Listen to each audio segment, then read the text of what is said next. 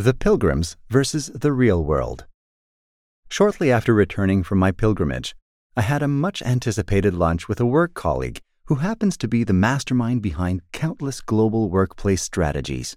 I looked forward to hearing my colleague's feedback about my ideas, and so I shared a very early version of the still developing signposts.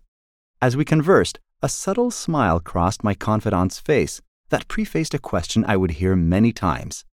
It all sounds great, but how will you go about implementing these ideas in the real world? The fact is, a pilgrim's world doesn't always have to fit in the real world. But that doesn't mean it can't, nor that it shouldn't.